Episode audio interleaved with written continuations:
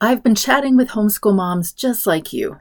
There's one mom who's trying to clarify her values and decide whether her values are really aligning with her daily activities. There's another mom who wants to try this homeschool thing again, but she wants to do it more intentionally this time. And there's a mom who's trying to clarify who she is and why she's here on the planet outside her homeschool mama role. Season 5 has been dedicated to the real homeschool mom who wants to show up more authentically, confidently, and purposefully. And I hope you found a few nuggets in the past few episodes so that you can do just that. I believe that who you are, what you actually value, how you frame your life, how you understand your purpose, and how you address your challenges will deeply influence how you do life and also how you show your kids how to do life. So, welcome to the final episode of the Homeschool Mama Self Care Podcast, Season 5. In this past season, we explored concepts that can support our journey to authenticity, confidence, and purpose. We explored lessons that we could learn from authorial influencers like Brene Brown Kristin Neff, Elizabeth Gilbert, Rachel Gathercole, John Taylor Gatto, Marie Forleo, Gordon Neufeld, Marshall Rosenberg, Amber O'Neal Johnston, Amy Morin, Gretchen Rubin, and myself. We learned about our big emotions, self compassion, fostering creativity, nurturing the nurturer, everything about homeschool socialization.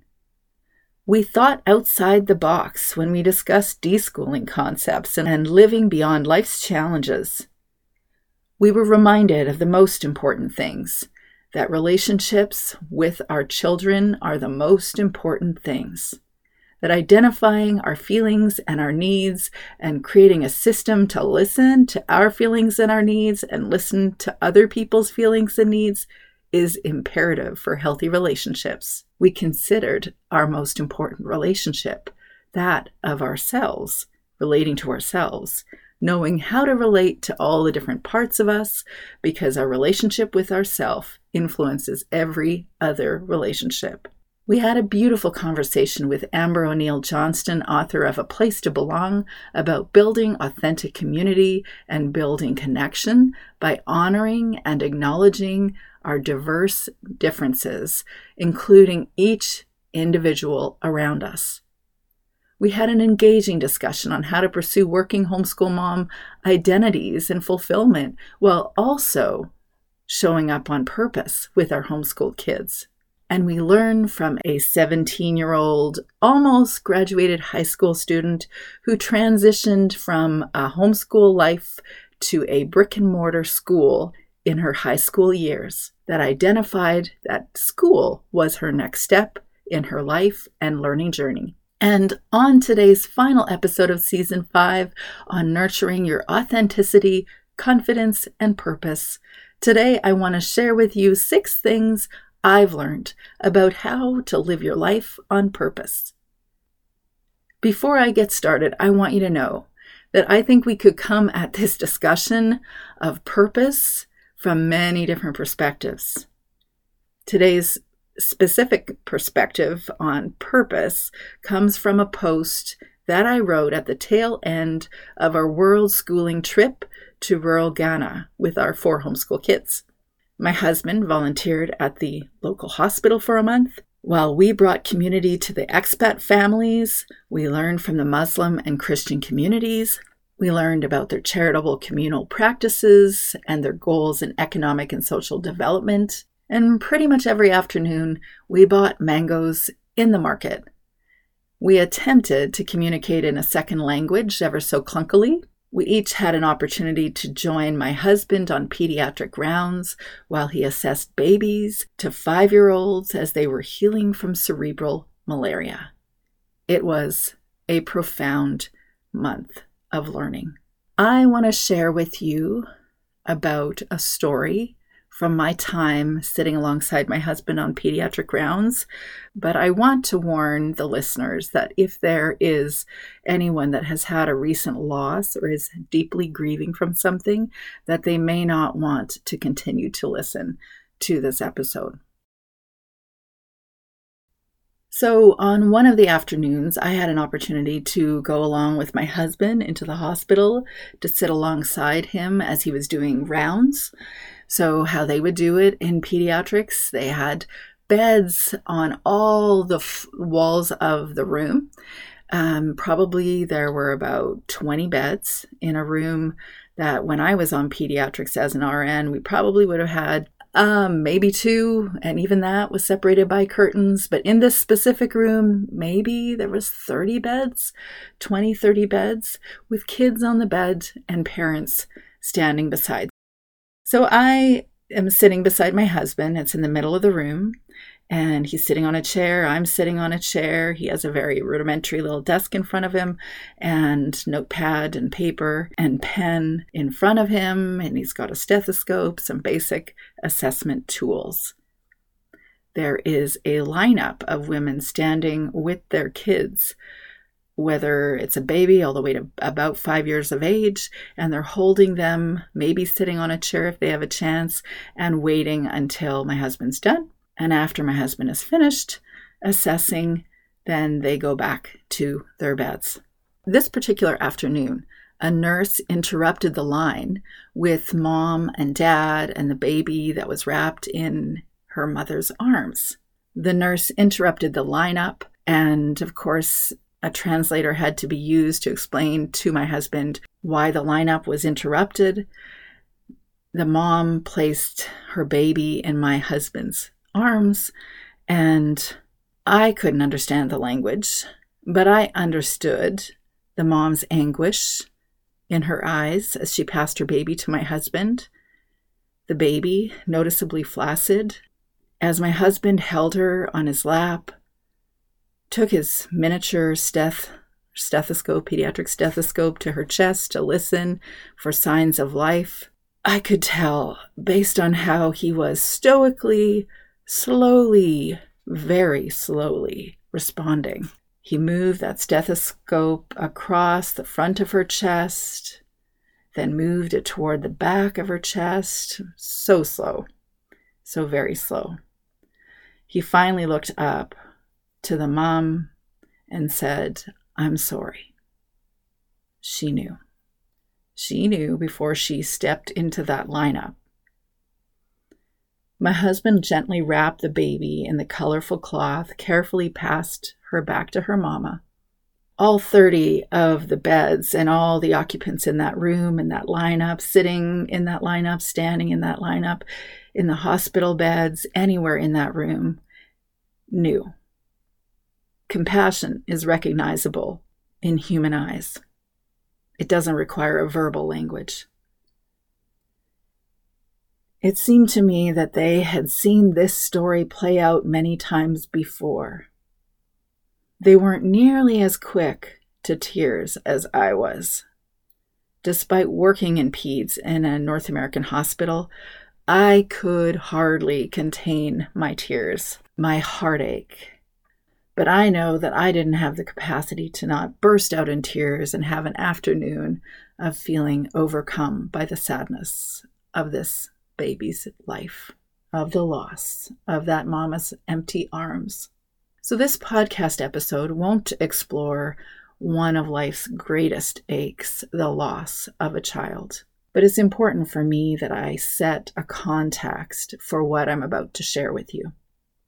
Because this is one of the stories that I had the privilege of being part of, witnessing. So, what I share with you the majority of what I share with you was written within the month after we left rural Ghana. The six ways to live your homeschool life on purpose. As we drove those 12 hours from our dusty town in northeast Ghana toward the capital city of Accra to return home after four weeks, I jotted my notes about living my life on purpose in my orange iPod Traveling does that to you. It can teach you the most important lessons in life. The first thing that I learned was to enjoy and appreciate each comfort, but don't make the comforts the goal. Comfort seems to be the baseline focus of our North American culture. Certainly something we strive for and assume is our right. Obviously, not so in the developing world. The basics here are luxuries many other places, like clean tap water, flushing toilets, goodness, organic, gluten free, dairy free food. Mostly, I think North Americans don't really think that comfort is our primary goal in life, but we can be thankful that our everyday is truly filled with a whole lot of comforts. But you know, as I know, that I like comfort, or I wouldn't have named my website Capturing the Charmed Life. I don't like heartache. I don't like pain. I don't like anger, mine or yours. And I don't like seeing heartache and pain for others either. I think we humans are constitutionally bound to avoiding all of the pain, all of the discomfort, searching for comfort.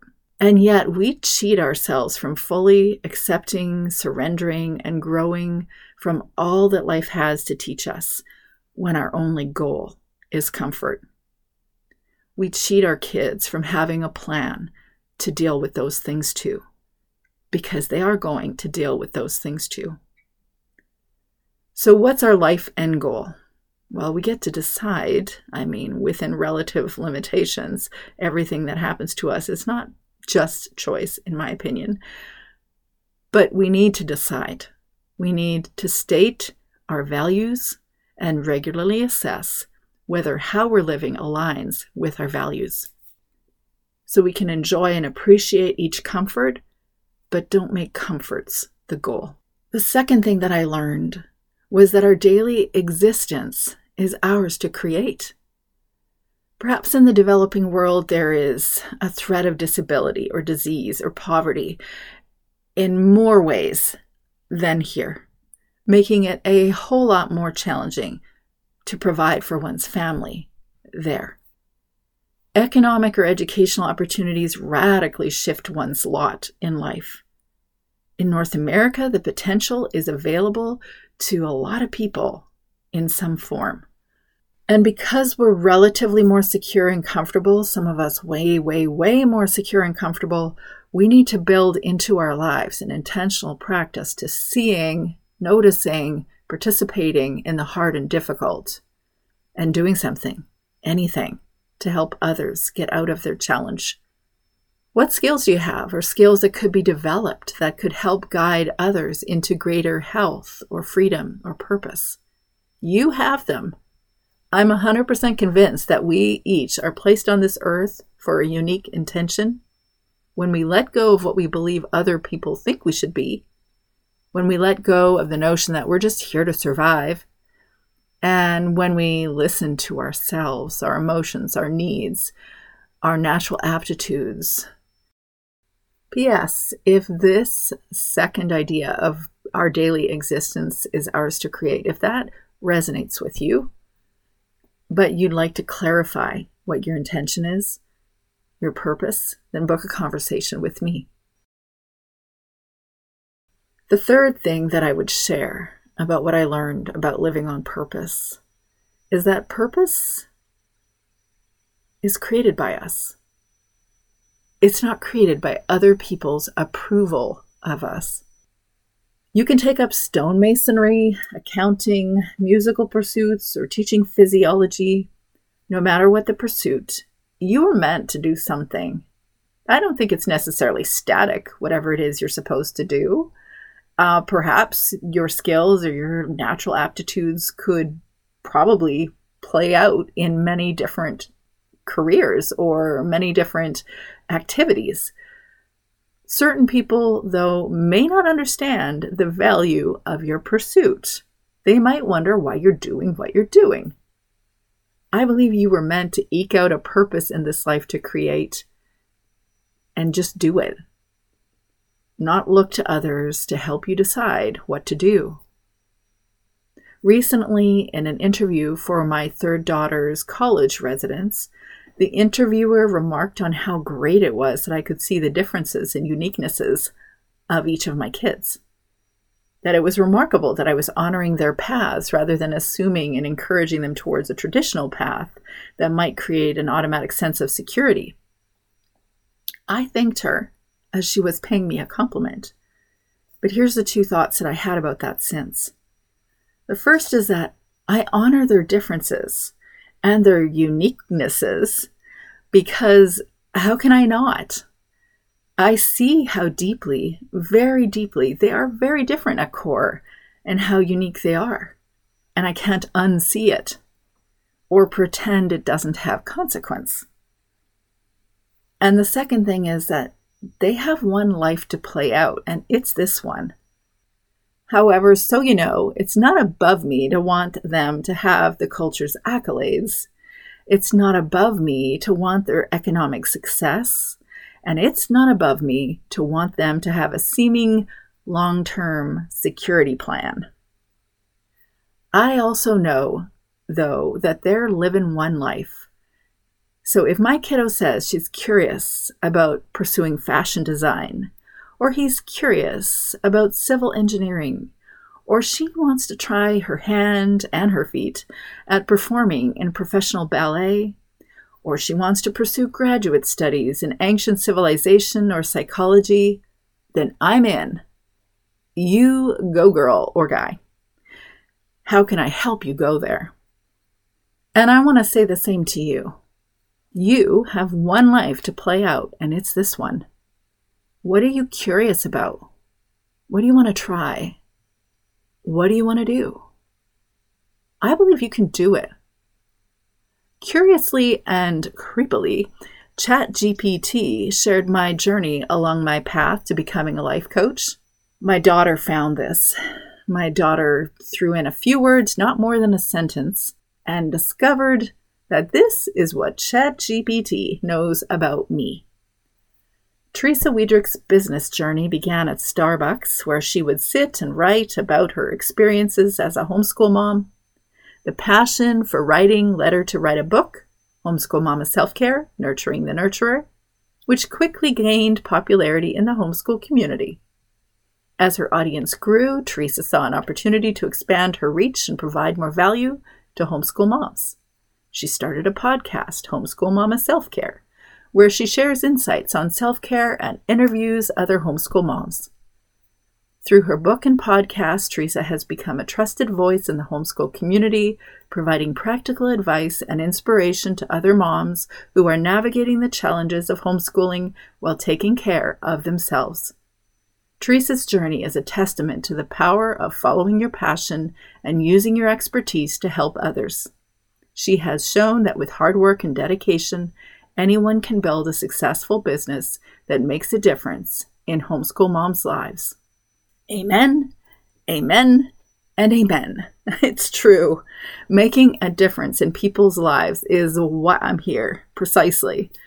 Bringing you to greater authenticity, confidence, and purpose in your homeschool and life.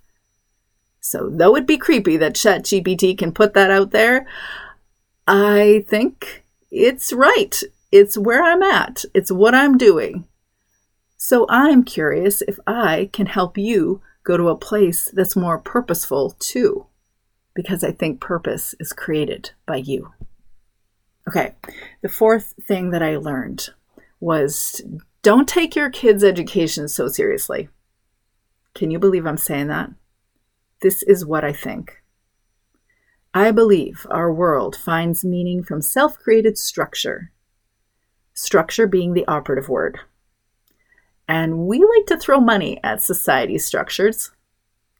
Here's how I see it we Canadians are always hearing these two messages healthcare needs more money, education system needs more money. Well, more money and committee meetings for the healthcare system does not necessarily translate to healthcare services for you or your family. As my husband, the medical physician, so aptly says, universal health care isn't having access to a waitlist. More money for the education system doesn't necessarily translate to resources, resource people, or interesting learning opportunities for your kids either. It does likely mean an increase in taxes, but I'll not digress into a purely political discussion here. Dare I do such a thing? Sometimes that money and those committee meetings were meant to bolster the systems, not the individuals in the system. Surely all this money and activity will bear out in meaning. Nope, more money doesn't mean more meaning.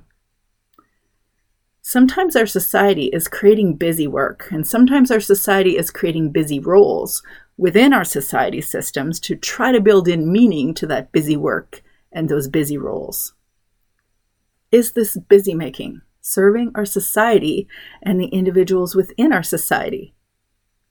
I don't think so. Is our educational goal to help our kids fit into the system? Any system? Not likely. I think a life well lived, a life on purpose, is fostering and enabling a specific human's unique purpose. A life well lived is not prepping each member to fit in and enable the system. As an aside, if you happen to know my husband, you might wonder if we're married here. okay, my voice is a whole lot higher in pitch. He could easily do voiceovers. And I won't be running as an independent member of parliament in the next federal election for the Kootenay Columbia riding like he will be. But not coincidentally, we're obviously married for a reason here. Okay, so what's the point of what I'm saying? How does that relate to you? Since I began this discussion point about not taking your kids' education so seriously. I believe we are each on the planet at this time in history we're all different. We're meant to be here for different reasons. So, question for you Why are you here? Why are each of your kids here? If you understand that they are each here for different reasons, then why do we have to prep them to fit into a societal system that serves that self created system? By no means am I suggesting anarchy here. I'm just suggesting that we do a deep dive and exploration into why we're specifically here. Are we designing our societal systems to serve the individuals of our society? If you're listening to this, you're likely a homeschool parent, but if you're not, please let me know who you are, how you found me, and why you're listening. And if you're a homeschool parent, you likely already value an individualized education for your kids. It's common shtick these days to declare we homeschool families want an individualized education for our kids. But why?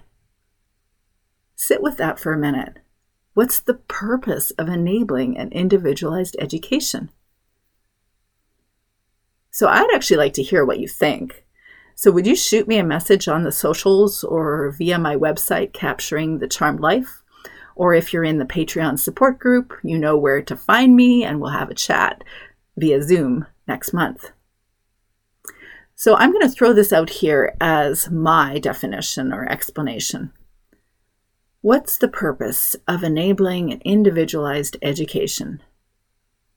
We're trying to give them a unique education because we know they're unique. And we know that their uniqueness, their unique needs, need to be nurtured so they can be their uniqueness when they're living outside our four walls and we're long past present on the planet. Our kids are here for unique reasons. They're here to become and do what they are here to become and do. So, is how we're offering an education to them aligning with that. There are a million ways to encourage and enable a human being to develop and become who they were meant to be. And I don't believe there's one right way. So, can I encourage you to not overthink how you do it? You get to follow what you believe to the best approach that you understand right now. And if you change in two weeks, that's okay. You learn something more about learning, or you learn something more about your child. And so you're going to add that knowledge into how you're approaching your child's education. You might discover that that $600 gorgeous curriculum in a box was perfect for the first six weeks of the school year. And now your kiddo says they hate their lives. Lesson learned no more $600 curriculum in a box purchase. Although, if you want to, you do you. Try all the homeschool methods or philosophies, or try none of them and do it your own way. No difference. You're experimenting with ideas, following your curiosities, trying to serve your kiddos. That is beautiful, responsible, and loving. Then decide to do it your way when you've decided none of them fit the perfect bill. That's great too. You'll likely learn what I've learned at the end of my homeschool journey. There is not one right way to homeschool. It does not exist. Just follow the learning opportunities, have fun doing it as much as you can, because there will always be those days, but have fun doing it as much as you can follow your learning opportunities because your kids are watching how you do life too. Observe your kids, listen to them, challenge them, encourage them. Be their guide, be their facilitator, be their nurturer, and don't take it all so seriously. The fifth thing I want to share about living your homeschool life on purpose is that too many activities does not make your life more meaningful. Never was I more certain of this reminder than when life slowed dramatically in rural Ghana. We avoided nighttime outdoor activities due to increased mosquito presence and the high malarial potential. Note that I still contracted malaria. and we avoided midday outdoor activities because the humidity and heat were suffocating for our North American born souls. They said it was great because it was winter. We played games with the local kids and joined my husband on pediatric grounds. Every conversation was meaningful, kind of like going on a field trip every time we opened the door. So enjoy the solitude that you can capture in your homeschool life. Don't assume that more means more. The concept of less is more is super relevant in the homeschool life, too. And the sixth and final thing that I want to share with you about how to live your life, your homeschool life on purpose, is share your life with those who are in and around your community from an authentic heart. This is the most profound and meaningful thing that I can do in my life. You don't have to travel to do it. Who are you? And how can you bolster you to become more you? so you can share you with your world. Get at it. Be intentional about your work and your play. Be intentional in your community of relationships. And if you want to learn more about how to find your homeschool mama thing, you can check out the post to this podcast episode titled Six Ways to Live Your Homeschool Life on Purpose. And at the very end, in number six, you'll find the journal questions available to dig deeper into finding your homeschool mama thing. I want to encourage you to show up as you in this life.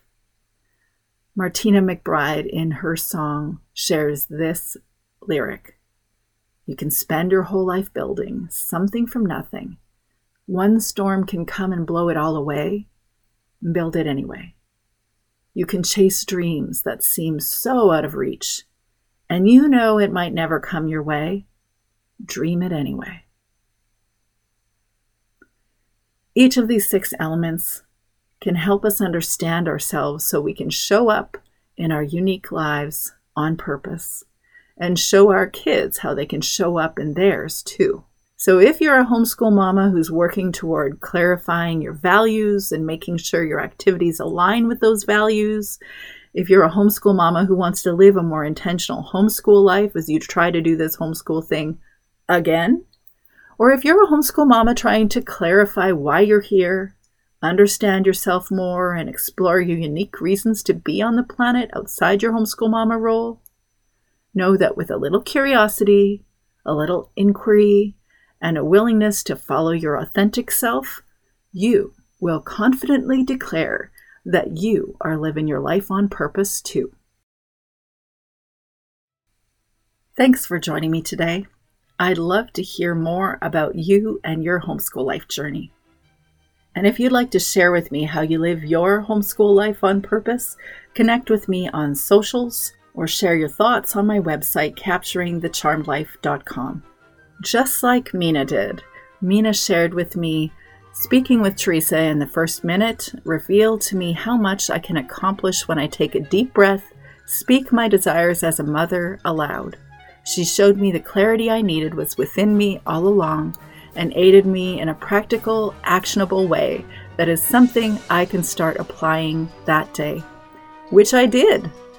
The peace that comes with sharing space with her provides a presence that can be extended to yourself long after the call. I highly recommend working with her. Thank you so much, Mina. Those words are lovely, and I so appreciate hearing that.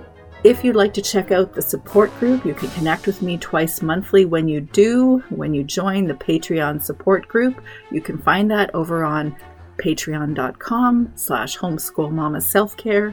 And if you keep coming back to the podcast because you gain ideas, have bolstered confidence, or inspiration for your homeschool, then please leave me a review on Apple Podcast. Doing this tells the algorithm to share this podcast with other homeschool families so they can be bolstered and inspired too. Until next season, I hope you and your homeschooled kids can turn your homeschool challenges into your homeschool charms. You got this, girlfriend.